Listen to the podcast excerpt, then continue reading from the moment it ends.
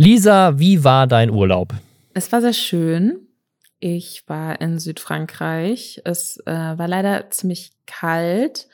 Deswegen lag ich nicht am Strand, sondern war wandern, was aber auch ähm, sehr gut war, weil ich dafür jetzt dann wieder neun Stunden am Tag an einem Tisch sitze und dann nicht mehr ganz so schlechtes Gewissen habe. Aber es ist eine Sache passiert, die meine komplette Urlaubserholung noch bevor ich in Deutschland wieder gelandet bin, zerstört hat. Und zwar äh, habe ich zwischen dem Einchecken am Flughafen und dem Boarding, wo sie ja dann auch nochmal deine äh, Bordkarte und deine Ausweisdokumente sehen wollen, meinen Personalausweis verloren. Oh, scheiße.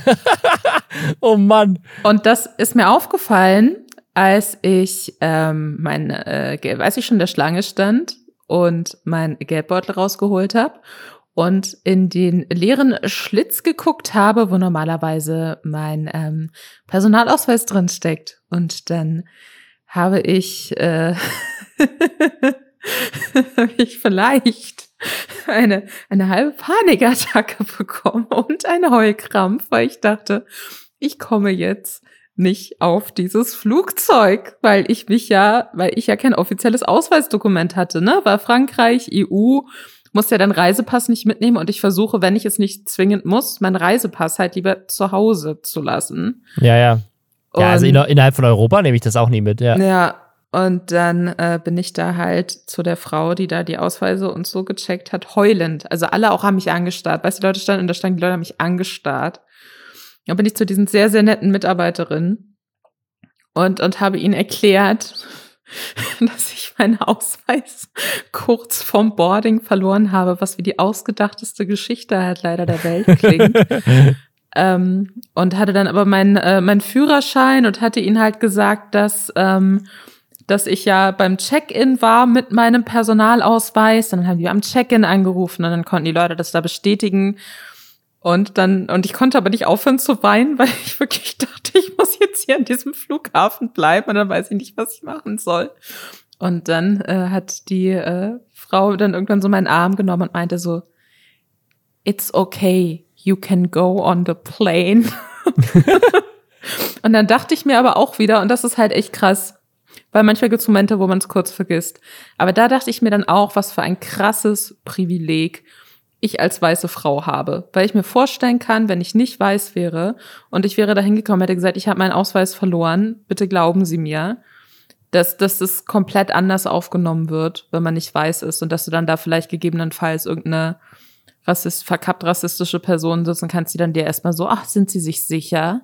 Äh, zeigen Sie doch mal, wir überprüfen jetzt mal Ihre Tasche. Nee, so lassen wir Sie nicht ins Flugzeug.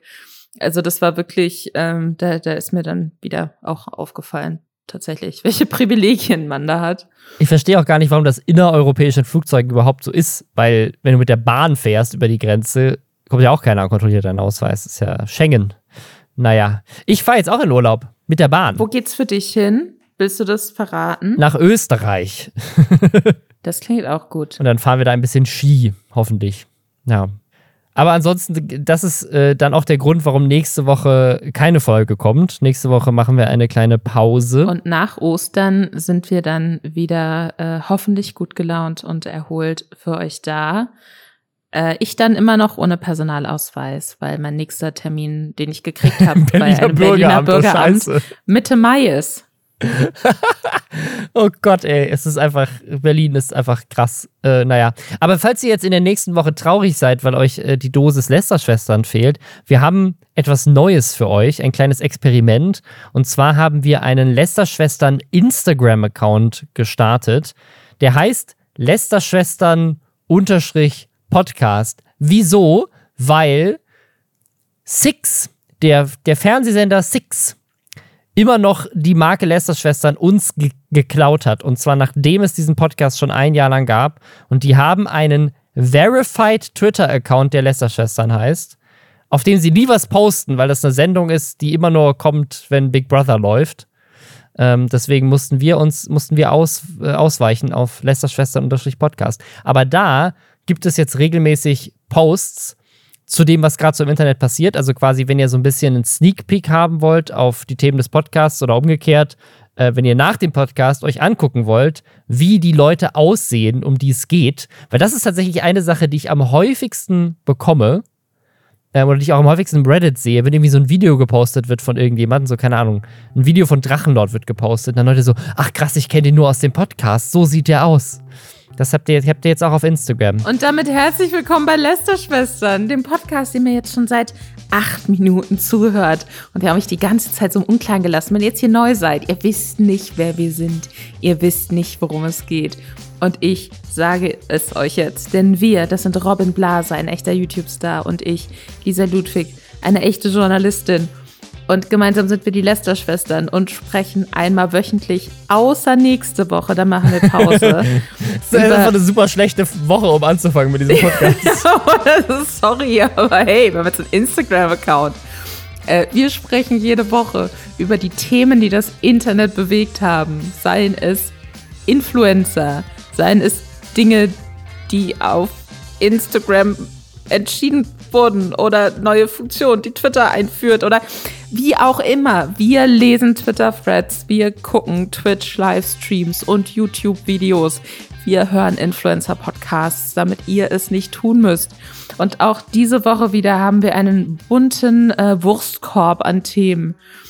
Robin, welche Themen haben wir diese Woche? Letzte Woche war der große Influencer-Boxkampf. Ich habe ihn tatsächlich mir angeguckt. Facebook hat richtig krasses Beef mit TikTok. Also wirklich Beef auf so einem Level, wo ich mir nicht sicher bin, ob die sich nicht gleich gegenseitig verklagen.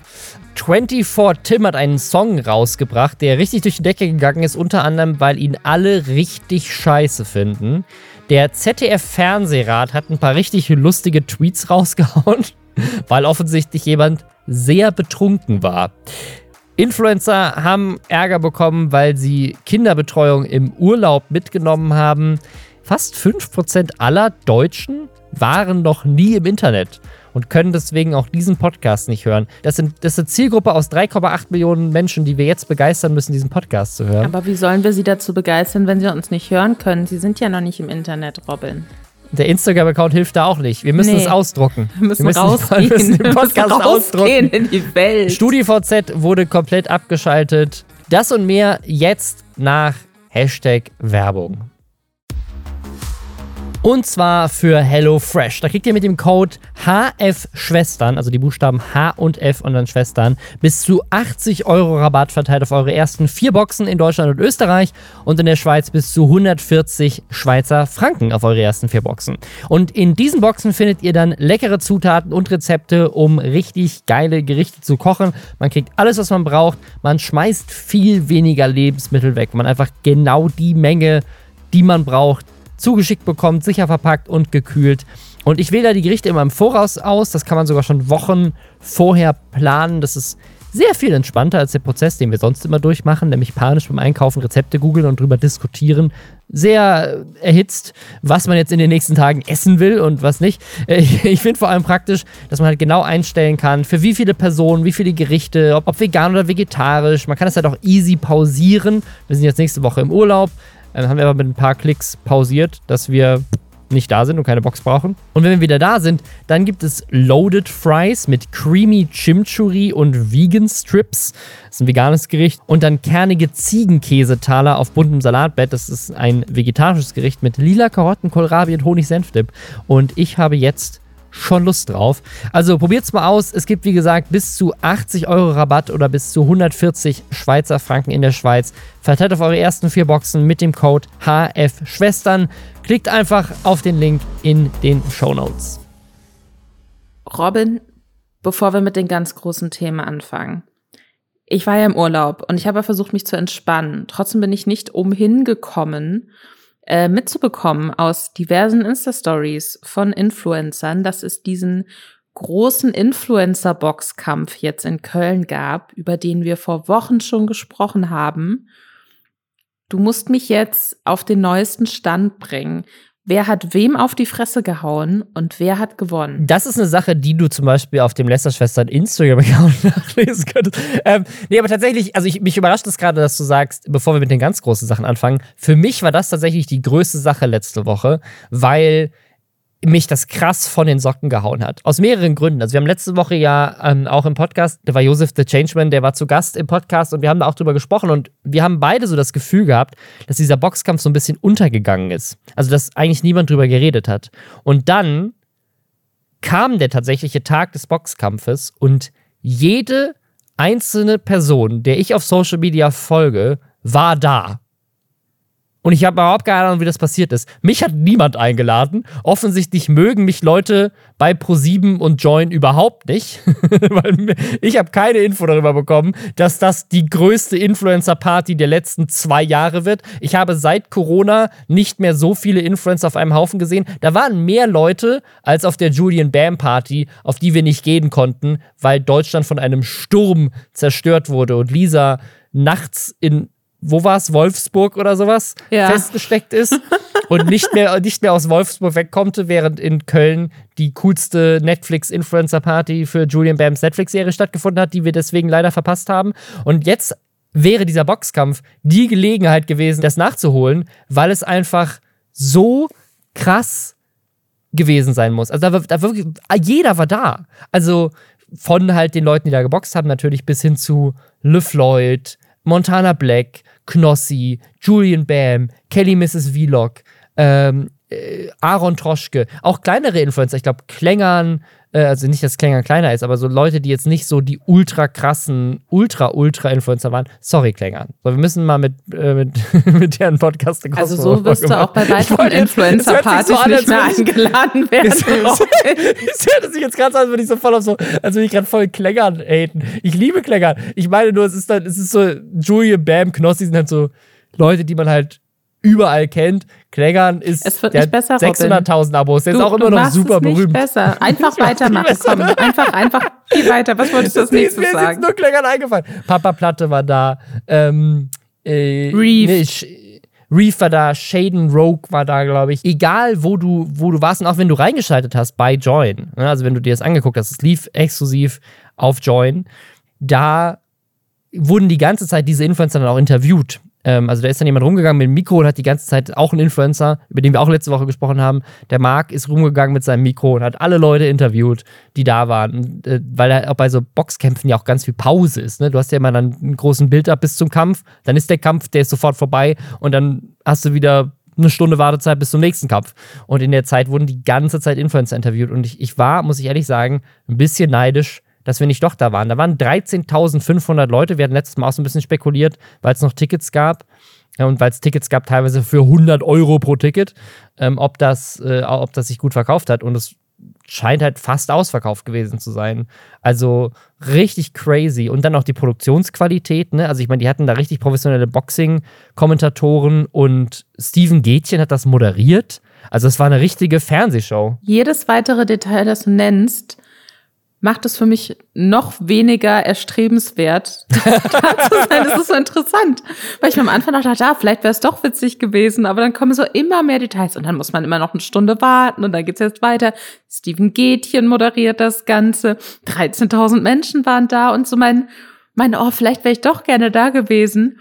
Level sinkt, während du das erzählst. Und mir fallen sekündlich fünf neue Sachen ein, bei denen ich lieber gewesen wäre als bei diesem Event. wer hat denn jetzt aber geboxt und wer hat denn jetzt gewonnen, Robin? Die Leute bra brauchen diese Information und auch ich brauche sie. Also, es haben geboxt Flesk gegen Rumatra in der ersten Runde. Da hat Rumatra gewonnen. Dann waren es X Henki ge gegen Chef Strobel. Da hat X Henki gewonnen und dann waren es Trimax gegen Mickey TV und da hat Trimax gewonnen. Und äh, falls euch die ersten Leute oder auch alle, die nichts gesagt haben, die sind größtenteils Streamer. Also man kennt die vor allem eher, durch Twitch. Und was mich aber krass, also was mich krass überrascht hat, wir hatten uns ja bei dem anderen Influencer-Boxkampf, der denen so ein bisschen zuvor gekommen ist, der mit ApoRed und KS Freak und Standard Skill und Leon Machea, dass die so Hüte auf hatten, wie nennt man das? Helme? Die hatten so Boxhelme auf. Da haben uns auch eine Menge Leute korrigiert, oh dass Gott, das warum hatten sie keine Hüte auf? Hüte. Jetzt halt so, so diese, diese Knautschzonenhüte, Ja. dass man nicht, dass man nicht ins Gesicht so richtig hart getroffen wird. Da haben dann Leute gesagt, ja, das ist ganz normal im Amateurboxen und auch bei den Olympischen Spielen werden die zum Beispiel getragen. Und das hatten die bei dem Boxkampf aber nicht. Und ich, ich habe ähm, zum ersten Mal so richtig aufgepasst äh, bei dem Kampf zwischen Chef Strobel und X Henky, weil holy shit hat der den fertig gemacht. Die haben, die haben nach zwei Runden haben die das beendet. Das ist dann ein technisches K.O., habe ich gelernt, aber die, die haben das beendet, weil der Trainer von Chef Strobel gesagt hat: so, yo, wenn, wenn das weitergeht, dann ist der gleich zerquetscht, dann hat er keinen Kopf mehr.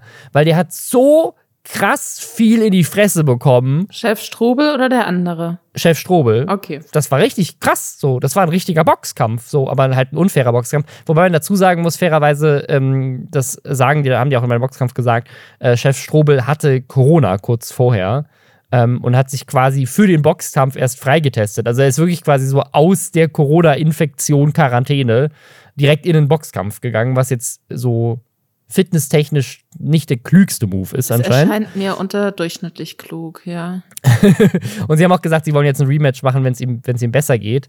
Aber mal abgesehen davon, dass er jetzt nicht die Kondition hatte, sich richtig zu verteidigen oder richtig zuzuschlagen und so weiter, da hat jemand auf jeden Fall richtig zugeschlagen. Also äh, auch, auch bei den anderen Kämpfen, da, da ging es richtig zur Sache. Das war kein, also es war natürlich trotzdem Amateurboxen, aber die haben sich richtig in die Fresse gehauen.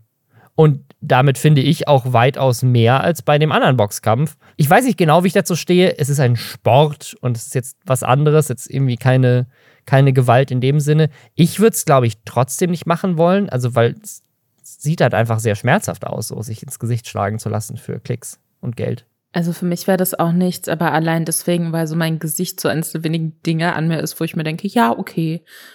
Das, das ist so, das ist so ein Selling Point von mir. Und äh, da auf gar keinen Fall, auf gar keinen Fall würde ich mir, würde ich zulassen, dass mir mehr ins Gesicht schlägt. Wüsste ich nicht wozu. Ja, aber also ich glaube, Viewer, Viewerschaft waren 450.000 auf äh, Join, hat Join selber rausgegeben. Und ich glaube, bei dem anderen Boxkampf, da waren es über 700.000 Leute, die zugeguckt haben. Und da dieses Universumsboxen ist ja da auch krass abgegangen. Auf YouTube hatten wir damals drüber gesprochen. Und es gab jetzt zwei von diesen Events in Deutschland.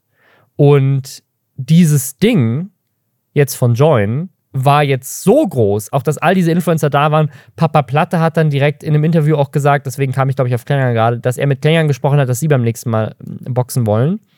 Und ich bin fest überzeugt, dass das damit jetzt voll im Mainstream angekommen ist. Also du hast Steven Gätchen als Moderator, halb YouTube Deutschland ist da in der Arena mit drin.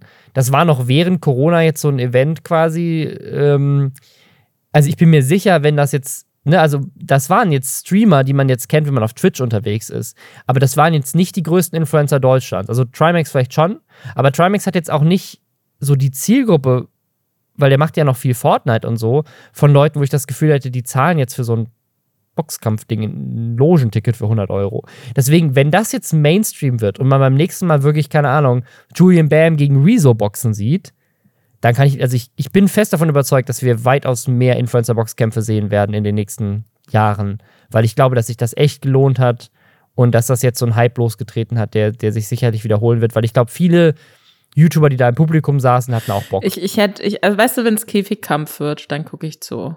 Vielleicht hauen sich demnächst auch Facebook und TikTok so richtig auf die Fresse, oder? Auf jeden Fall. Weil, also das, das fand ich auch eine der verrücktesten News der letzten Woche. Facebook hat laut der Washington Post eine Firma engagiert, die so politische Dreckskampagnen für die Republikaner in den USA fährt und da eine der, der größten und erfolgreichsten in dem Bereich ist, um TikTok runterzumachen. Also, die haben quasi eine Lobbyfirma bezahlt, die dann Fake News platziert haben, um TikTok schlecht zu reden bei so lokalen Zeitungen. Das ist so weird. Also finde ich, find ich eine super interessante, verrückte Technik, quasi so einen Konkurrenten schlecht zu reden.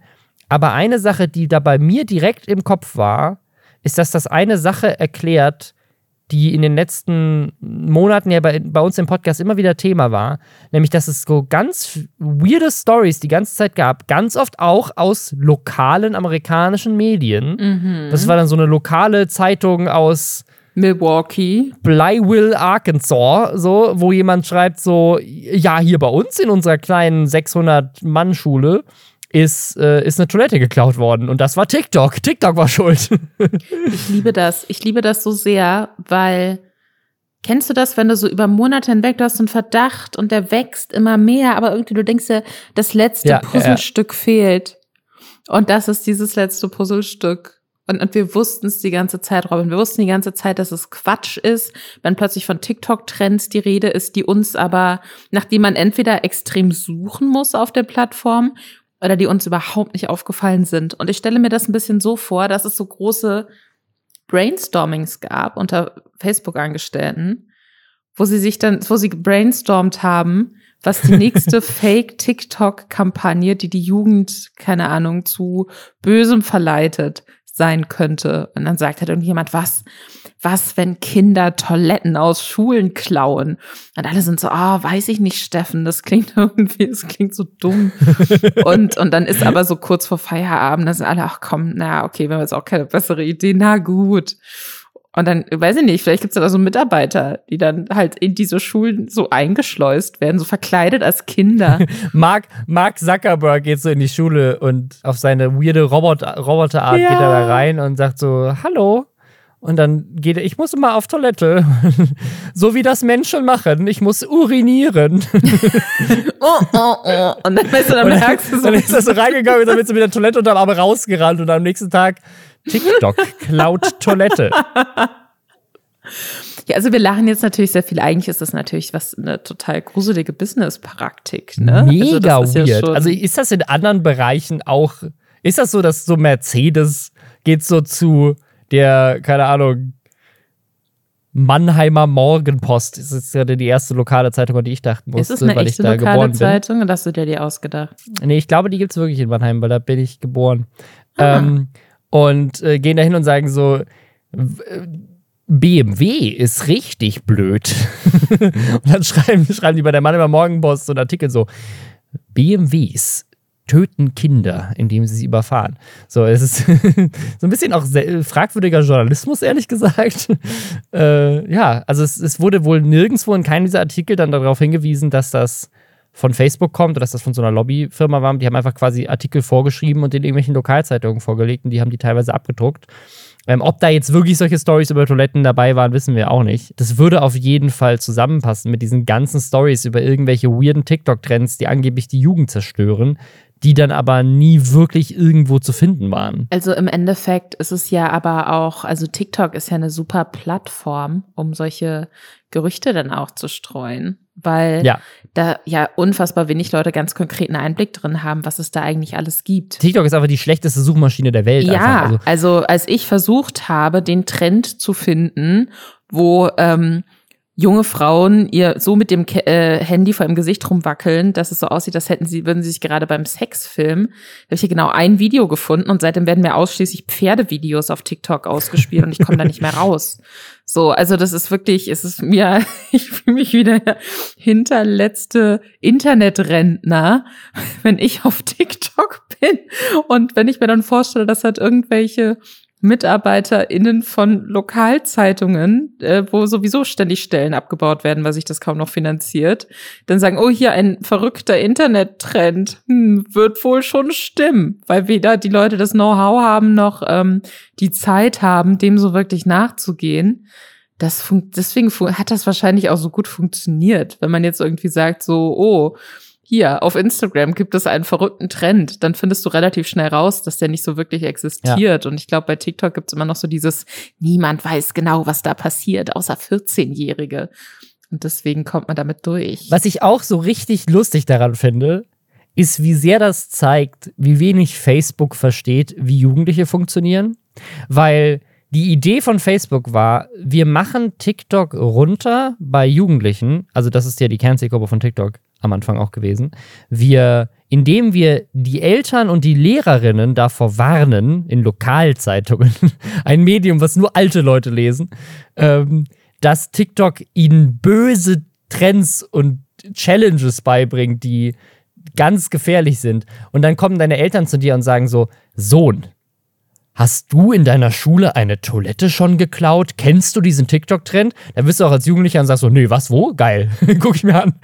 Also, es hat ja offensichtlich das Gegenteil ausgelöst, nämlich, dass alle dann über diese Trends geredet haben und dann diese Trends auch tatsächlich ja real stattgefunden haben, danach dann auch. Das war ja auch das, was wir immer wieder vermutet haben, dass diese Trends eigentlich, dass erst darüber berichtet wird und dann, äh, weil darüber berichtet wird, sie tatsächlich stattfinden. Also, ich glaube nicht, dass irgendjemand deswegen angefangen hat, TikTok nicht zu nutzen, weil sie gehört haben, auf der Plattform gibt es auch gefährliche Dinge. Aber bist du dir sicher, dass das das Ziel war von Facebook? Für mich klingt es eher so, als hätten sie das öffentliche Ansehen von TikTok als unverantwortliche Plattform, die nicht durchgreift etablieren wollen, damit dann es vielleicht. Damit, damit keiner mehr ihnen sagt, dass sie die böse Plattform sind. Ja, ja. aber auch, dass dann halt ja. vielleicht viele mhm. Marken sagen, okay, nee, hier wollen wir keine Werbung schalten oder hier wollen wir keine Kooperation eingehen, weil auf dieser Plattform zünden Kinder Spülmaschinen an oder was auch immer. Weißt du, was ich meine? Also ich glaube, dass es da vielleicht dann eher darum dann geht, solche Kontroversen Facebook. auszulösen und so eine und so Horrorgeschichten zu verbreiten über eine Plattform, auf der so furchtbare Dinge passieren, eine Plattform, die unsere Jugend verdirbt. Das ist dann Punkt eins, viele Marken da vielleicht gar nichts mehr so den Bock drauf haben. Und Punkt zwei, dass dann vielleicht im weiterführenden Schritt irgendeine Aufsichtsbehörde sagt, huh, wenn das so gefährlich ist, dann verbieten wir TikTok jetzt in den USA oder so. Also ich könnte mir vorstellen, dass das vielleicht eher ja, vermutlich ist das, das, das, ist vermutlich eher der Plan, ja. Ähm, das, das, aber was, was ist jetzt, wenn, wenn sich rausstellt, dass auch andere so Adpocalypses auf YouTube oder sowas, was ist, wenn Logan Paul dafür bezahlt wurde von Facebook, eine Leiche in Japan zu filmen? was damals, als dieser Podcast, das ist, glaube ich, die allererste Folge von diesem Podcast gewesen, wo Logan Paul diesen, äh, in diesem Selbstmordwald in Japan war und eine Leiche gefilmt hat und daraufhin 700 Millionen Dollar Werbegelder von YouTube abgezogen wurden, weil alle gesagt haben, das ist ja krass, dass solche, solche Videos auf YouTube sind, da machen wir keine Werbung mehr. Oder als PewDiePie diesen Shitstorm hatte, wo es dann nochmal die Adpocalypse gab, was ist, wenn die alle von Mark Zuckerberg bezahlt wurden? es ist auf jeden Fall eine super zukünftige Masche für Influencer, die Scheiße bauen. Wenn sie einfach sagen, Mark Zuckerberg hat mir sehr viel Geld dafür gegeben, deswegen habe ich das gemacht. dass, ich das, dass ich das schlecht rede. Ja, genau. Ähm, es, es, gibt, es gibt so einen richtig lustigen Sketch von ähm, Bohemian Browser Ballett mit Tanzverbot, der heißt Der Outfluencer. Da geht es genau darum, dass jemand Tanzverbot Geld dafür zahlt, dass sie ihre Produkte nicht benutzt.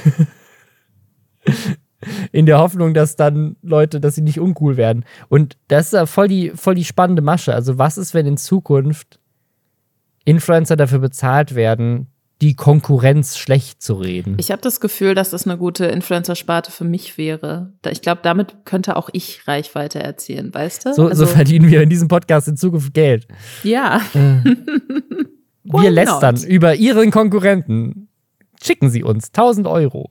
das Hashtag Werbung kommt dann immer direkt am Anfang und endet dann auch nicht mehr. Wer auch ein guter Outfluencer zu sein scheint, ist 24 Tim. Den kennt ihr vielleicht schon oder habt ihn noch in Erinnerung, weil während dieser großen Flutkatastrophe, unter anderem in, im Ahrtal und ne, in vielen äh, Teilen von Nordrhein-Westfalen, da hat der auf den Sack bekommen, weil er immer wieder TikToks gemacht hat, in denen er die Flutkatastrophe gezeigt hat, in dem Ort, wo er lebt oder gelebt hat, zu dem Zeitpunkt, als seine Eltern gelebt haben, glaube ich.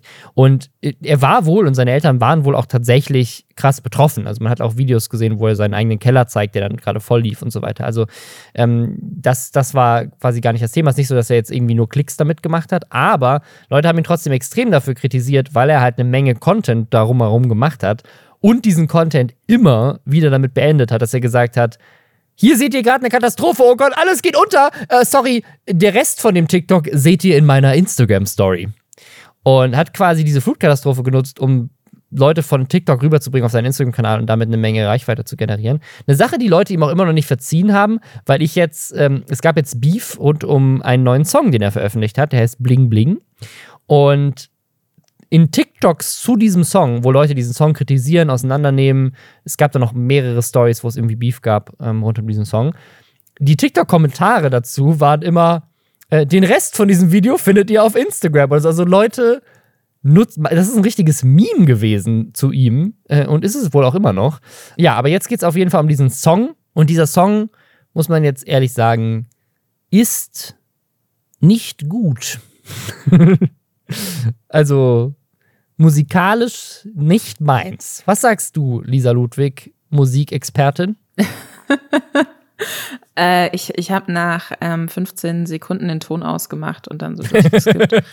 weil, weil ich mir dachte, also, ne, wie gesagt, ich bin gerade aus dem Urlaub zurück und diese Perso-Sache ist passiert und ich, mein Stresslevel ist schon wieder auf 5000 und deswegen versuche ich so mit so kleinen Lifehacks wie vielleicht mache ich den Ton einfach mal aus, für mich so Wege zu finden, um mein Stresslevel nicht wieder so auf 10.000 ansteigen zu lassen. Und da dachte ich mir, also ich hatte nach zehn Sekunden schon relativ gutes Gefühl dafür, wie dieser Song jetzt weitergeht. Und dann dachte ich mir, dann skippe ich durchs Video. Der Song ist quasi einfach nur 4 Minuten 40, wie er sagt, das ist nicht mein Ding, Ding, ich bin nicht dein Bro, sondern 24 Tim, Tim.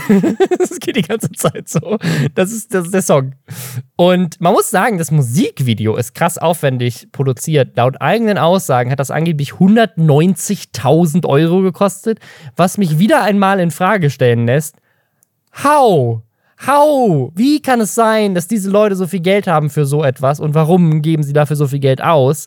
Weil also das letzte Video, was ich hochgeladen habe, hier, ich habe eigentlich alle Placements angenommen, das hat mit allen Produktionskosten drumherum, ich würde schätzen, um, um die 10.000 Euro gekostet. Was auch eine Menge, Menge Geld ist. Ähm, und das können wir uns halt leisten, weil dann ein Product Placement in dem Video ist, was das wieder reingespielt hat. Aber in diesem Musikvideo 190.000 Euro? Wie? Also vielleicht, ich, ich erkläre einfach mal kurz, was in dem Musikvideo passiert, oder? Für die ja. Leute, die es nicht gesehen haben. Und ich sag mal so, ihr müsst es auch nicht gucken, ne? Ähm, es, es, spielt an. Obwohl es 6 Millionen Views hat aktuell und es ist immer noch Platz 1 in den Trends nach einer Woche. Ist es ist krass. alles, es ist in so einer bunten Kaugummi-Optik, spielt an so einer Art, wie man sich halt so eine Highschool in so einer Netflix-Serie vorstellt. Es gibt Cheerleader und es gibt offensichtlich äh, coole Typen, Muskeltypen und Dudes in College-Jacken und in der Mitte ist 24 äh, Tim in äh, Plateausandalen und äh, eigentlich wird die ganze Zeit getanzt. Dann wird noch in der Cafeteria getanzt, dann liegen nackte Frauen in riesigen Sandwiches. 24 Tim liegt in einer pinken äh, Buchstabensuppe. Es ist schon aufwendig, glaube ich. Da, sie haben auch was mit Schwarz. Ich, ich kann mir schon vorstellen, wie dieses Geld so zusammenkommt, wenn man da halt echt dann Leute hat, die professionell Musikvideos machen. Auf, auf je, also ich, ich bezweifle nicht, dass das so viel gekostet haben könnte. Ich bezweifle, also ich bezweifle, dass sich das rentiert. Also, weißt du, dass ich 190.000 Euro in ein Musikvideo stecke, auch wenn das jetzt 6 Millionen Views macht, wie kriegst du das Geld wieder rein? Es sei denn, du hast irgendwie ein fettes Product Placement äh, in dem Video, also äh, nur durch Songverkäufe, 190.000, muss auch einen Song rausbringen, Leute. Es geht halt im Endeffekt ein bisschen so um dieses Bad Bitches Ding, guck mal, wie cool ich aussehe und ich tanze geil und ich habe geile Nägel und das hier sind meine Girls und die tanzen auch. Und oh, hier ist die, die Nick aus irgendeinem Grund und raucht. Oh, Regen ja. jetzt. Äh, Regen und ich sehe aus wie Britney Spears im Hit Me Baby One More Time Video, aber mit einer nassen Bluse es, es passiert sehr, sehr viel. Es soll alles so ein bisschen, ich bin mir noch nicht ganz sicher, wie ernst gemeint es ist, um ganz ehrlich zu sein. Mein, äh, mein erster Impuls ist zu sagen, das ist eine Verarsche von irgendwas und ich bin mir nicht ganz sicher von was. Aber ich glaube, du, du glaubst, es ist ernst, oder? Du hast es die gut, du hast es dir auch ganz angehört. Ja, weil auch auf, auf TikTok Leute angefangen haben, die Kritik zu kritisieren. Also, also es kamen quasi Leute, die äh, offensichtlich mit 24 Tim befreundet sind oder so und haben gesagt so, hey Leute, hört auf, das zu haten, da ist richtig viel Arbeit reingeflossen und, und auch diese 190.000, da gab es einen, Bildartikel zu, weil offensichtlich ist dieses Video kurzzeitig offline gewesen, weil irgendjemand, der in dem Video ist, wohl dagegen eine einstweilige Verfügung oder irgendwas erlassen hat, weil gesagt so, hey, warte mal, das keine Ahnung warum, aber es wirkte so ein bisschen wie, hey, warte mal, das Video ist richtig scheiße, ich möchte doch nicht drin sein. und dann war es kurzzeitig tatsächlich offline äh, und kam dann wieder, aber keine Ahnung, was der Grund war. Die Firma, die das produziert hat, ist, ist, ist äh, 100 Black Dolphins. Das ist so eine ganz krasse Musikproduktionsvideofirma. Die machen das für auch, glaube ich, Katja Krasowitsch und auch für Shirin David. Und, auch, glaube ich. Ja, also es, die, die machen fette, fette, fette. Aber ich muss halt auch sagen, bei diesen ganzen äh, YouTuber machen jetzt Musikvideos Sachen. Ich meine, wenn man sich jetzt Katja Krasowitsch anguckt und Shirin David, da kann man ja sagen, ne, ob man die jetzt als Influencerin mag oder nicht kann man zumindest sagen, die machen Katja Krasavitsche mittlerweile auch eigentlich ganz gute Musik. Weißt du, die haben eine gute Rap-Stimme irgendwie, das ist gut produziert. Das ist so ein bisschen, geht in so eine Doja Cat, ähm, Nicki Minaj-Richtung irgendwie oder will in diese Richtung gehen. Ich kann jetzt darüber streiten, wie gut es das macht. Egal. Aber da sehe ich schon irgendwie, ne, okay, die wollen jetzt Musikkarriere ja, ja. und das ist deren ganz klarer Fokus. Und das respektiere ich, ne? Das ist in Ordnung. Aber ähm, was ich halt immer dann nicht verstehe, sei das jetzt, dass so eine Bibi diesen furchtbaren Song damals gemacht hat, von dem ich auch nur 15 Sekunden gehört habe und mir dachte, ich glaube, ich weiß jetzt, wie es weitergeht. Bap, bap. Da da di da da bap bap. Oder diese 24 Tim Sache, da bin ich mir halt immer nicht sicher. Wollen die Leute eine Musikkarriere? Ist es einfach eine andere Art von Content, die man dann auch mal wieder dazwischen streuen kann. Ne, so als, ne, oh nee, heute mache ich keinen Vlog, heute mache ich ein Musikvideo. Weiß ich, ich, ich, mir fällt das voll schwierig, das so einzuordnen. Ich weiß gar nicht, was das ist. Also, ich habe, also abseits von als Parodie mit, mit meinem Rapper-Alter Ego, nie wirklich, also ich habe noch, ich, aber ich habe ich hab nicht jemals die Motivation gehabt zu sagen, so, jetzt habe ich Follower, jetzt kann ich endlich Musik machen. Weißt du, was ich meine? So, irgendwie so, ich habe nicht, ich habe nie das Bedürfnisgefühl gespürt zu sagen, so, ich wäre gerne auch ein Popstar. Du wolltest immer einfach dein größter Traum, was immer Product Placements anzunehmen und jetzt bist du endlich ja. an dem Punkt, wo das, das wollte ich, das ist das, was ich immer machen wollte. Ich wollte doch nicht, wollte doch nicht Musik machen. ja, also ich, ich finde halt auch im Endeffekt, ist sicherlich viel an der Kritik, die da jetzt irgendwie kommt, auch sehr homophob oder stößt sich sehr daran, dass ähm, ein, ein junger Mann Frauenkleidung trägt oder was auch immer. Ähm, ich muss ganz ehrlich sagen, ich weiß nicht, welche Geschlechtsidentität 24 Tim hat, muss ich sagen. Deswegen ich jetzt auch nicht, so ein junger Mann unter Anführungszeichen, ne? Aber das, das ist, glaube ich, einfach was, ähm, wo, wo viele Leute dann sowieso anti sind. Und ich würde das gerne verteidigen. Wie gesagt, ich finde, da sind ein paar nette Ideen im Video irgendwie drin, aber die Musik finde ich einfach furchtbar und deswegen hör, hört's nicht. Hört lieber den Podcast. Letzte Woche war jemand mutmaßlich besoffen, also zumindest laut eigener Aussage. Und zwar wer auch immer den Twitter-Account des ZDF-Fernsehrats betreut oder die Login-Daten dafür hat. Ich weiß es nicht so ganz. Generell muss ich ehrlich sagen, ich blicke da nicht so richtig durch. Also wenn ihr nicht wisst, was der ZDF-Fernsehrat ist, das ist keine offizielle Entität des ZDFs, sondern das ist quasi die Organisation, die das ZDF überwacht, kann man das so sagen? ist das Aufsichtsgremium sozusagen. Also das, das, der Fernsehrat des ZDFs besteht aus Leuten, die aus unterschiedlichen Bereichen kommen. Also das, da ist, glaube ich, immer einer jemand aus der Kirche und aus unterschiedlichen politischen Parteien und aus Gewerkschaften und so. Also da sitzen einfach unterschiedliche Menschen mit unterschiedlichen Hintergründen, um quasi die Gesellschaft abzubilden. Das ist, glaube ich, der Sinn des Ganzen.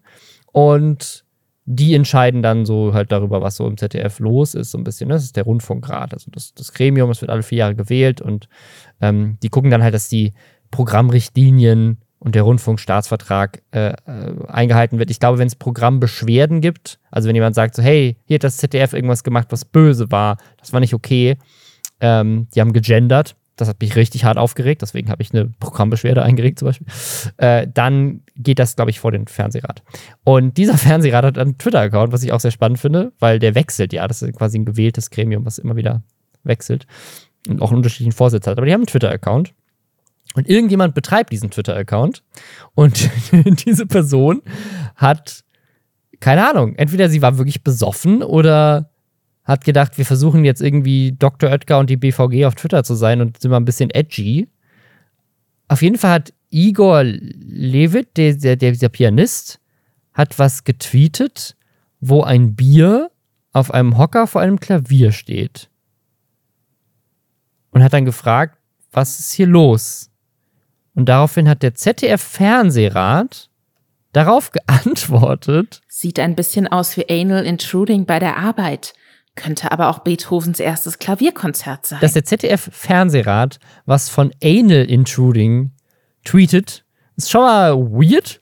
Und dann hat Igor Levitt darauf geantwortet, ihr sollt nicht so viel Alkohol trinken, woraufhin der ZDF-Fernsehrat geantwortet hat, auch nicht um arbeitsfähig zu bleiben, machst du doch auch. Zwinker-Emoji mit rausgestreckter Zunge.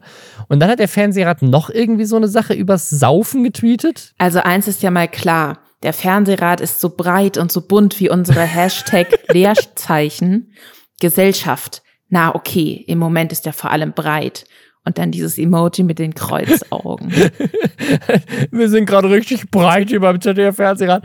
Und dann, dann haben sie irgendwie noch etwas getweetet. Scheiße, was sollen wir verlosen? Die zehn geilsten Programmbeschwerden. Ähm, als Igor Levitt irgendwas getweetet hat zum, zum, zu einem Gewinnspiel. Also, es ist irgendwie so richtig weird. Also, sie haben auch irgendwie nur die ganze Zeit auf diese Art und Weise mit Igor Levitt interagiert. Also, ich weiß nicht, es, ist, es wirkt auch so ein bisschen so, als hätte, keine Ahnung, Jan Böhmermann den Account vom Fernsehrat gehackt oder sowas oder hätte den zu, zu keine Ahnung, für eine Sendung zur Verfügung gestellt bekommen oder keine Ahnung was. Also richtig seltsam. Und was noch seltsamer ist, ist, dass diese Tweets immer noch online sind. Und dass der ZDF-Fernsehrat sich entschuldigt hat, aber auf so eine Art und Weise, die auch so strange ist, weil sie haben nämlich getweetet, in diesem Account wurde in einer Weise kommuniziert, die den Aufgaben, dem Selbstverständnis und den Geflogenheiten des Gremiums in keiner Weise gerecht wird. Die Vorsitzende hat sichergestellt, dass so etwas nicht wieder vorkommt. Eine nüchtern wertschätzende Kommunikation ist Voraussetzung für den Diskurs, für den der Fernsehrat stets eintritt. Und dieses nüchtern in diesem Statement, nachdem der ZDF-Fernsehrat irgendwie mehrere Tweets zum Thema Alkoholkonsum rausgehauen hat, lässt, lässt mich persönlich in dem Glauben zurück, dass die Person, die das getweetet hat, tatsächlich besoffen war. Und das nicht irgendwie ein Praktikant war, der trollen wollte oder sowas, sondern dass das wirklich irgendjemand hat da gedrunk tweetet. Aber jemand, der betrunken ist, würde ja nicht tweeten, dass er betrunken ist. Weißt du, was ich meine? Weiß ich nicht. Glaube ich, ich nicht. Ich würde das vielleicht schon tweeten. Also ich glaube, entweder da ist echt irgendwie Jemand hat sich dann Scherz erlaubt, jemand, ein ehemaliger Mitarbeiter hat das Passwort noch oder irgendwie sowas, weißt du?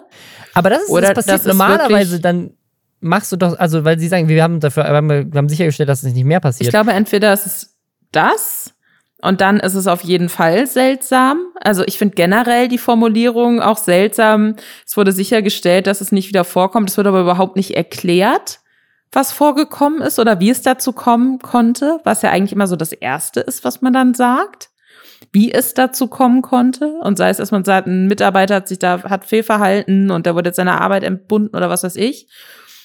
Oder, und das ist so ein bisschen, ne, zahlt auf deine Jan Böhmermann-Theorie ein, oder ist es tatsächlich so, dass da irgendwie oder die Heute-Show oder weißt du, irgendein ZDF-Humorformat dachte sich, sie machen sich dann Scherz und vielleicht ist alles am Schluss ein soziales Experiment. Aber ich finde das auch von vorne bis hinten weird in der Kommunikation, wie auch in der Tatsache, dass diese Tweets einfach noch da sind. Das passt für mich so vorne bis hinten nicht so richtig zusammen, muss ich sagen. Also ich glaube, wenn die, du gehackt wirst oder ein Praktikant das macht, dann löschst du A die Tweets hinterher ja. Und B, sagst du dann, hey, sorry, ihr ne, hat ein Mitarbeiter das getweetet, der, der das eigentlich nicht machen dürfen oder was. Aber die Art und Weise, wie, der, wie diese Entschuldigung geschrieben ist, ist so, ja, stimmt, wir haben einen Fehler gemacht. Weißt du, also es ist, es ist so von wegen so, als wäre es abgesegnet gewesen. Mhm. Und jetzt nehmen sie es zurück. Also es wirkt, es wirkt nicht so von wegen so, ja, scheiße, wir wurden gehackt, sorry, ähm, das, das, da können wir, haben, ne, wir haben das Passwort geändert, sondern es ist so, ja, stimmt, wir wollen für eine nüchterne Kommunikation einstehen, deswegen haben wir sichergestellt, dass das nicht mehr vorkommt. Es wirkt nicht wie ein Fehler, sondern es wirkt wie ein Scheiße, es ist anders angekommen, als wir gedacht haben. Weißt du, wie ich meine? So, Voll, so, ja. oder, oder, oder die Person, die dem Fernsehrad vorsitzt, war betrunken. und muss jetzt zurückrudern, deswegen. Äh, keine Ahnung, es ist so, es wirkt seltsam. Ist, die ganze Sache ist strange. So, es ist, äh, es ist nicht so ein, es ist nicht so ein klassisches Unternehmen hat versagt. Es ist ja noch nicht mal so, dass das am 1. April passiert ist, weißt du? Dann hätte man ja irgendwie sagen ja. können, okay, sie dachten, sie machen jetzt mal so einen ganz gewagten April-Scherz. Sondern das ist halt alles am 3. April gewesen. Und deswegen verstehe ich nicht. Und ich finde aber auch vor allem so dieses Anal Intruding, ist jetzt, wenn ich so eine Liste erstellen müsste, müsste den 15 Begriffen, die mir so nach längerem Überlegen in den Kopf kommen, den ich mir, die ich, an die ich nicht denken würde in Verbindung mit dem ZDF-Fernsehrat, dann wäre, glaube ich, diese Begrifflichkeit relativ weit oben. Und deswegen, also es ist wirklich, es ist ganz, ganz, es ist auch mitten in der Nacht, ja, dann alles passiert, es ist ganz, ganz weird und ich brauche da Aufklärung. Ich möchte, dass das irgendjemand aufklärt, was da passiert ist, so rausrecherchiert, mit anonymen Quellen spricht und so weiter und so fort. Fand ich wichtig. Naja, äh, was für viele auch ein Mysterium war, das ist jetzt schon wieder so eine typische Promi-News. Ähm, und zwar sind die Harrisons gerade im Urlaub auf den Malediven, wie man das so macht. Ne? Wir, wir fahren innereuropäisch die Jetten auf die Malediven und haben da ihre Kinder im Hotel alleine gelassen bei einer Hotelbetreuung und haben alleine ein Abenteuer erlebt. Und da ist das Internet offensichtlich ausgerastet. Instagram-Kommentare, die sie dann auch selber, ähm, hier Sarah Harrison auch selber dann geteilt hat in der Story. Lasst ihr ernsthaft eure kleinen Kinder alleine auf der Insel? Finde ich kein bisschen vorbildlich von euch, geht gar nicht. Aber Hauptsache sich als Mutter selbst Träume erfüllen. Das sind so die Tweets, die da reinkamen. Und ich muss sagen, ich fahre jetzt in Urlaub und ich hoffe, dass es da eine Kinderbetreuung gibt, wo ich meine Tochter auch mal so ein, zwei Stunden hingeben kann. Und deswegen, ich, das, ist mal eine, das ist mal ein Switch hier gerade. Wie ich möchte gerne die Harrisons zum ersten Mal in der Geschichte verteidigen, weil ich sagen muss, wenn du in den Urlaub fährst mit zwei kleinen Kindern, die vier und eins sind, ist das Einzige, was du brauchst, eine Kinderbetreuung. weil sonst brauchst du erst gar nicht in Urlaub fahren. Also natürlich hast du schon, du hast ein bisschen, musst nicht putzen und vielleicht auch nicht kochen oder so und hast eine schönere Atmosphäre und hast, musst auch nicht arbeiten.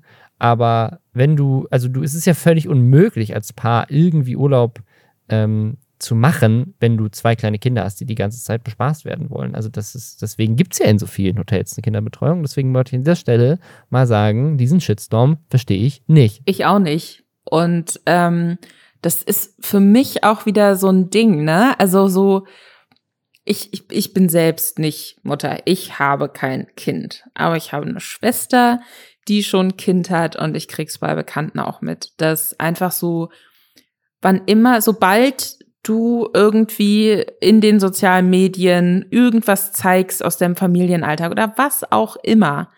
Oder, oder muss man nicht mal in sozialen Medien machen, aber da ist es dann natürlich noch mal schlimmer dann kommen fünf Millionen Leute an, die das alles natürlich viel, viel besser wissen als du. Das ist ja auch generell so ein Thema irgendwie von wegen, stillt jemand oder stillt jemand nicht. Mhm. Wehe, du stillst nicht, dann bist du eine schlechte Mutter. Du musst die Schmerzen ertragen. Wie, du produzierst nicht genug Milch, dann hast du wohl die falsche Ernährung.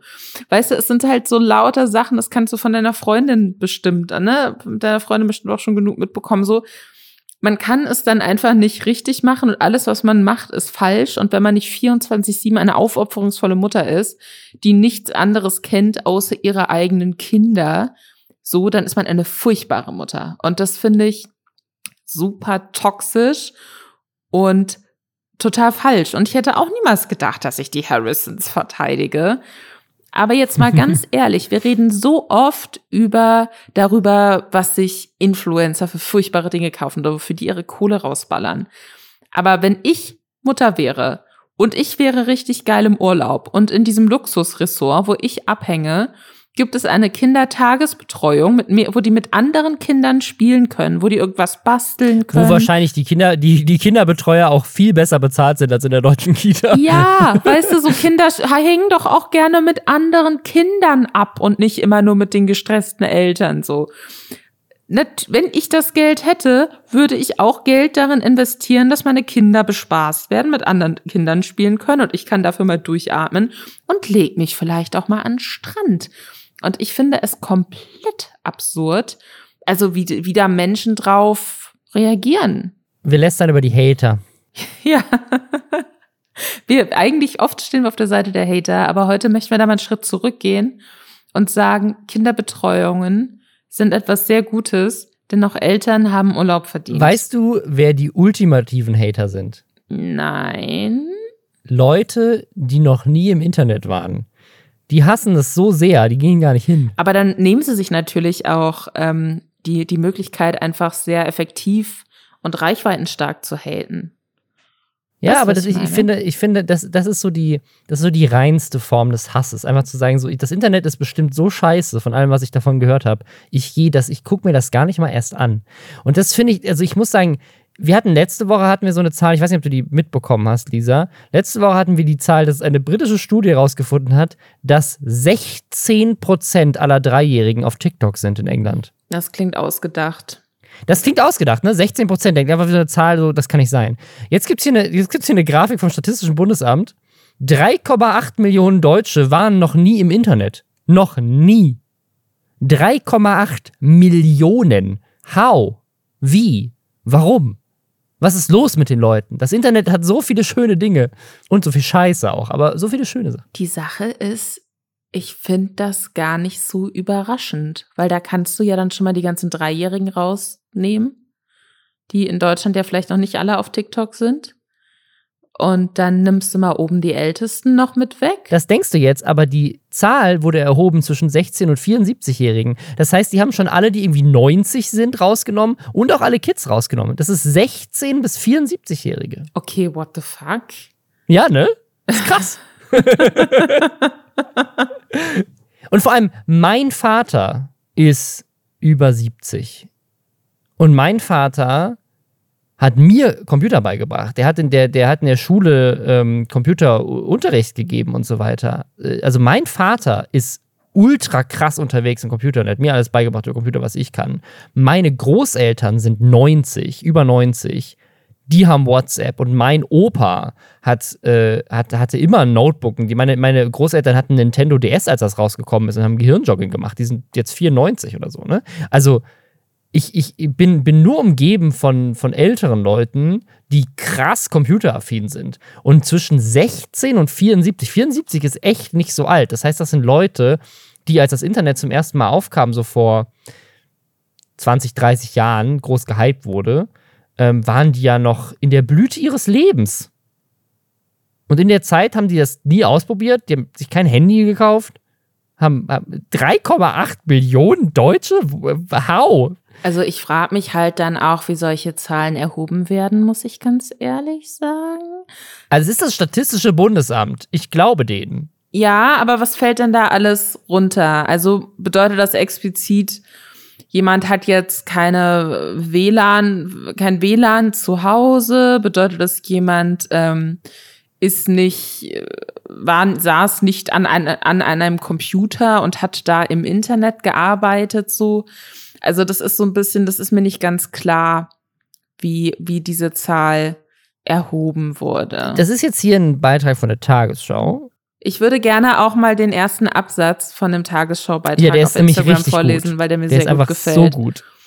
3,8 Millionen der Menschen in Deutschland zwischen 16 und 74 Jahren sind noch nie durchs World Wide Web gesurft, haben sich in sogenannten Chats Kurznachrichten mit digitalen Freunden durch den Cyberspace geschickt oder eine E-Mail, eine Art elektronischen Brief verfasst. Das Internet mit seinen unzähligen Datenautobahnen ist für sie noch eine Unbekannte mit vielen Einsen und Nullen. Da ist, da ist, ist das am 1. April rausgekommen und sie haben es einfach nur ein paar Tage später veröffentlicht? Wie kann das sein? Also wie, ich muss jetzt mal das Statistische Bundesamt, ich gehe da jetzt mal direkt hin. Die Sache ist aber, dieser Beitrag von der Tagesschau geht folgendermaßen weiter. Also es wird explizit davon gesprochen, dass ähm, ne, der Großteil der Deutschen hat ein Modem zu Hause, um Internet zu Hause zu haben. Und dann wird davon gesprochen, wer sich noch nie eingewählt hat. Deswegen weiß ich jetzt nicht, ob diese Zahlen sich einfach vielleicht wirklich darauf beziehen, dass man guckt, okay, welche Haus bei welchen Haushalten, bei wie vielen Haushalten in Deutschland, wie viele Menschen leben da, bei wie vielen Haushalten ist ein Internetanschluss gemeldet oder nicht. Das kann natürlich auch sein. Nee, also ich bin jetzt hier gerade auf der Seite vom Statistischen Bundesamt und da ist die offizielle Pressemitteilung. Und auf dieser offiziellen Pressemitteilung steht, für Menschen ohne Internet wird der Alltag zunehmend umständlicher. Wie das Statistische Bundesamt mitteilt, waren im Jahr 2021 in Deutschland rund 6% der Menschen im Alter zwischen 16 und 74 Jahren sogenannte Offliner. Sie hatten noch nie das Internet genutzt. Das entspricht rund 3,8 Millionen Menschen in Deutschland. Noch nie. Die, die, die, die noch nie? Ich glaube ja nicht, dass das möglich ist. Also, ähm. Aber, aber vielleicht doch. Vielleicht sind wir so in so einer Bubble. Ich muss halt dazu sagen, so, ich, ich war mit meiner Tante im Urlaub und die wusste nicht, was ein Browser ist. Die dachte, die hat noch nie einen Browser benutzt. weißt du? Nein, aber pass auf, Haben du lachst jetzt und das ist ein bisschen gemein, weil meine Tante ist eine sehr kluge Frau, die schon viel in ihrem Leben erreicht hat. Aber die wusste einfach nicht, worauf das abzielt. Und äh, natürlich hat die schon mal einen Browser benutzt, aber die kannte die Begrifflichkeit dafür nicht. Die dachte, sie hat halt eine Internetseite bei Google eingegeben. Okay. Und ja, aber das machst du auch in einem Browser. So. Und ich kann mir vorstellen, dass wenn man ähm, so eine Umfrage macht, und man spricht mit älteren Leuten, ne, so, und haben sie schon das Internet genutzt? Dass sie dann vielleicht eine ganz konkrete Vorstellung davon haben, was das bedeuten mag, wenn man das Internet benutzt. Das, und dass sie dann sagen, nee, habe ich, hab ich noch nie gemacht. Weil sie aber, das die werden in sicher, sicherlich, wenn wenn es jetzt einfach nur da gerät, äh, darum geht, wer war in irgendeiner Art und Weise schon mal mit dem Internet in Kontakt, dann müsste diese Zahl ja niedriger sein. Aber meinst du nicht, dass das Statistische Bundesamt, vielleicht, vielleicht vertraue ich deutschen Behörden zu sehr, dass die in der Lage sind, diese Fragen richtig zu stellen und im Zweifel auch eine Rückfrage zu stellen? Also ich kann mir das nicht vorstellen. Aber vielleicht hast du recht, vielleicht hast du so, die Leute wurden so gefragt, haben sie schon mal das Internet benutzt? Die Leute so, nein. Und dann, wenn du aber nachgefragt hättest, stellt sich raus, dass sie halt einfach nur, nein, ich benutze immer nur Microsoft Edge. Oder ich, ich, nein, nein, nein, aber ich mein iPhone, ich habe nur ein iPhone, ich benutze nur Apple, ich kenne nicht dieses Internet. Oder aber, das ist so ein bisschen wie in diesem äh, 30 Rock Sketch, wo, wo Tracy Morgan, es ist eine sehr lustige Szene, es ist sehr schwierig, sie nachzuerzählen der denkt, dass sich selber googeln ein Euphemismus für Masturbieren ist. Ah, ja, den kenne ich. Den, und dann ich. sagt er immer, I, I, I, I just googled myself. Ähm, und vielleicht ist es so, die Leute dachten so, oh, Internet, das ist doch, hat doch, hat doch was mit Pornos zu tun. Das, nein, nein, nein, das kenne ich nicht. Ja, also ich, wenn, wenn ich mir zum Beispiel vorstelle, dass so ältere Menschen ihr Wissen über das Internet aus so Darknet-Tatorten oder so beziehen, ja, weißt du, wo dann plötzlich so AIs auftauchen, sich Gesichter aus Zahlen formen und die interagieren da mit einem, da würde ich auch sagen, nee, sorry, also das Internet habe ich jetzt so noch nie benutzt. Ich, also ich kann es mir auch nicht vorstellen. Schreibt uns doch auf Reddit, ob ihr das Internet benutzt. Wie kommen die an diese Zahlen? Wer wurde da wie befragt? Eine Online-Umfrage war das. Wahrscheinlich. Die haben, die haben Leute angerufen. Entschuldigen Sie, nutzen Sie gerade das Internet? Ja, schreibt uns doch mal auf Reddit, ob ihr Leute kennt, die noch nie im Internet waren und wenn ja, was deren Story ist. Weil wenn es 3,8 Millionen Menschen in Deutschland sind, dann muss jemand unter den Leuten, die diesen Podcast hören, rein statistisch gesehen, auf jeden Fall jemanden kennen. Finde ich gut, dass du das so schnell ausgerechnet hast. Ich habe, ich habe das gerade statistisch so erhoben, wie das Statistische Bundesamt diese Umfrage. Einfach mal überschlagen. Einfach mal so, ja, der Podcast, wir haben irgendwie 80.000 Follower auf Spotify, ja, das ist, äh, 3,8 Millionen, ja, es kommt schon hin. Die Sache ist, also ich hatte auch, wenn ich jetzt mal so in meine Internethistorie zurückgehe, also wir hatten zu Hause so eine äh, WLAN-Flatrate, da war ich, glaube ich, 16. Und davor hatten wir halt wirklich nur so, also Internet ohne Flatrate und man durfte immer so eine Stunde in irgendwelchen Chats abhängen, da musste man sofort raus, was zu teuer war. Und für mich ging so Internet so richtig erst mit 16 los. Aber selbst dann musste ich mir den Computer mit meinen beiden Schwestern teilen und wir durften nie zu lange dran sein.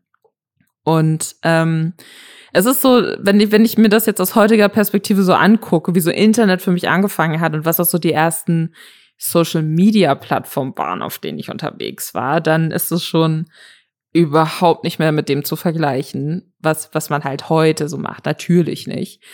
Und ich muss sagen, eine von denen, ich, ich vermisse sehr oft MySpace und ich vermisse die frühen Tage von Tumblr, aber so die Social Media Plattform, auf der ich mal angemeldet war und die ich nicht eine Sekunde vermisst habe, ist StudiVZ. Und ich sage das, weil am 31. März 2022 StudiVZ eine Art Facebook für Studierende endgültig abgeschaltet wurde, was mich deswegen überrascht hat, weil ich nicht wusste, dass es noch existiert hat. Ich wusste, dass es existiert hat, weil ich auch sehr viele Jahre nicht drüber nachgedacht habe. Und dann 2020, und da haben wir, glaube ich, auch im Podcast drüber gesprochen, es eine Pressemitteilung gab, dass StudiVZ jetzt zurückkommt, weil die Firma dahinter ist nämlich irgendwann mal insolvent gegangen. Ich glaube, es wurde auch für sehr viele Millionen, ich glaube so 80 Millionen oder so, wurde StudiVZ mal gekauft von irgendeinem so Verlag hat sich offensichtlich nicht, nicht gelohnt, weiß man nicht, aber vielleicht über die Jahre hinweg hat sich doch gelohnt. Aber jetzt nachträglich, auf jeden Fall sind sie jetzt endgültig dicht gemacht worden. Dieser Relaunch 2020 hat wohl nicht funktioniert. Das Ding ist, ich habe StudiVZ, ich hatte einen StudiVZ-Account, aber ich habe es nie wirklich genutzt, weil das so, das, das, ich bin da irgendwie so komplett durchgerutscht. Ich war dann schon direkt in der MySpace-Generation und davor gab es bei uns, das war vielleicht auch so ein lokales Ding in Bayern, aber ich war halt auch auf der Schule, glaube ich, als StudiVZ seine Hochzeiten hatte und das war mehr so ein Uni-Ding, war bei uns Lokalisten. Und meine allererste Freundin hat mit mir über Lokalisten Schluss gemacht. das ist so eine traurige Geschichte, Robin. Allein schon war Lokalisten als, als Titel einfach so, also ich StudiVZ aber kennst du Lokalisten? klingt schon scheiße, aber Lokalisten klingt halt so richtig lame. Aber wo, also hast du Lokalisten mal benutzt? Hast du davon Nein, mal gehört? Nein, weil das lame klingt. Ich war nie bei Knuddels. So, aber alle bei mir auf der Schule waren auf Lokalisten. Was, was, was ging auf Lokalisten? Was war denn das jetzt mal, vielleicht auch mit StudiVZ vergleichst? was waren da so die das Unterschiede? War so eine, das, das war so eine grüne Seite und sah halt einfach aus wie eine Seite aus 2000, ne? Einfach absolut hässlich. Und da hast du dich auch eingeloggt und dann hast du da Fotos hochgeladen und mit Leuten gechattet. So und warst befreundet. Das war so wie Facebook, ehrlich gesagt. Aber gab es auch so coole, witzige Gruppennamen wie bei StudiVZ? Nee, ich, ich glaube, ich glaub, Gruppen, aber gab es Gruppen? Gab es Gruppen bei Lokalisten?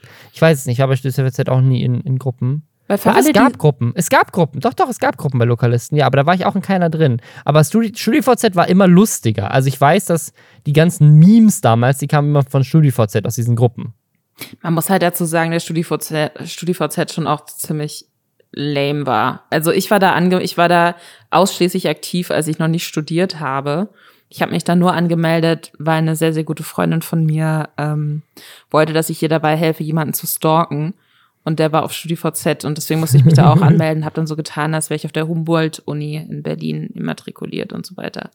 Ähm, aber was äh, bei StudiVZ auf jeden Fall dann immer so das Ding war, war, dass sich da jeder extrem witzig fand.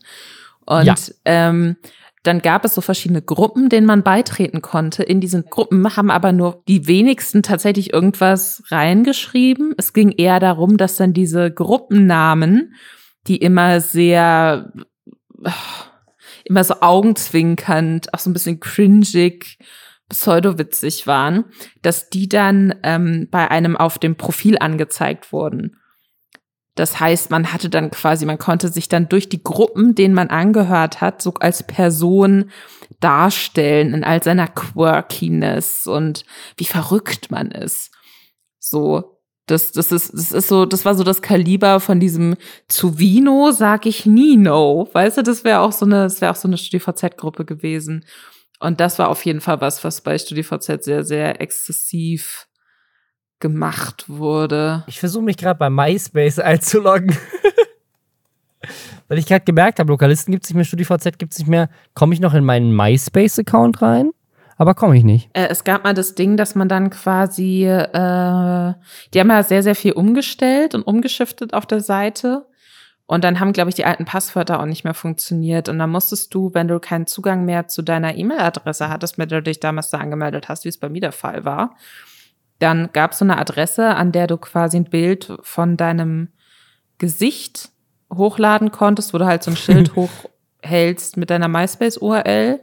Und wenn du Glück hattest, sahst du dann immer noch ansatzweise so ähnlich aus wie auf deinem MySpace-Anzeigebild.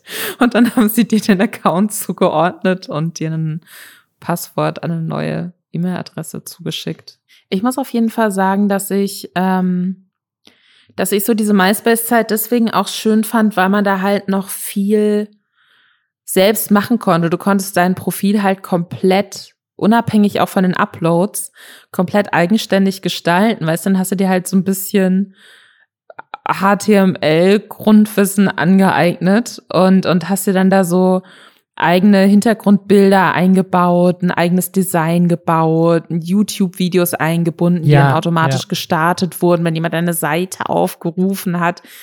Das war halt gefühlt noch sehr viel eigenständiger und ähm, kreativer als wenn du jetzt halt Instagram hast. Natürlich kannst du da hochladen im Rahmen der Instagram äh, Geschäftsrichtlinien, was, was du willst, so. Aber jeder hat im, trotzdem gleich aussehendes Profil, was so alles drumrum angeht. Und das finde ich eigentlich schade. Ich hätte es gerne zurück dass man sich so sein Internet und sein Social Media Auftritt wieder so ein bisschen eigenständiger gestalten kann, wenn man Lust drauf hat. Und ähm, das fehlt mir sehr. Aber das, Lisa, das kannst du doch. Mhm. Mit NFTs. Robin, jetzt hör aber auf. das ist Web 3, Lisa. Oh, oh Gott. Oh Gott. Ja, die Zukunft des Internets. Äh, ihr werdet sie, ihr werdet von ihr hören. Nicht zuerst bei uns, aber auch bei uns. aber nicht nächste Woche. aber nicht nächste Woche, weil das Robin im Urlaub. Ja, aber dann die Woche danach. Da hören wir uns wieder das am Samstag. Ganz toll. Und dazwischen auf Instagram. Dann vergesst ihr auch nicht, dass wir wieder da sind. Ähm, also folgt uns auf Lästerschwestern Podcast auf Instagram. Bis dahin. Ciao. Tschüss.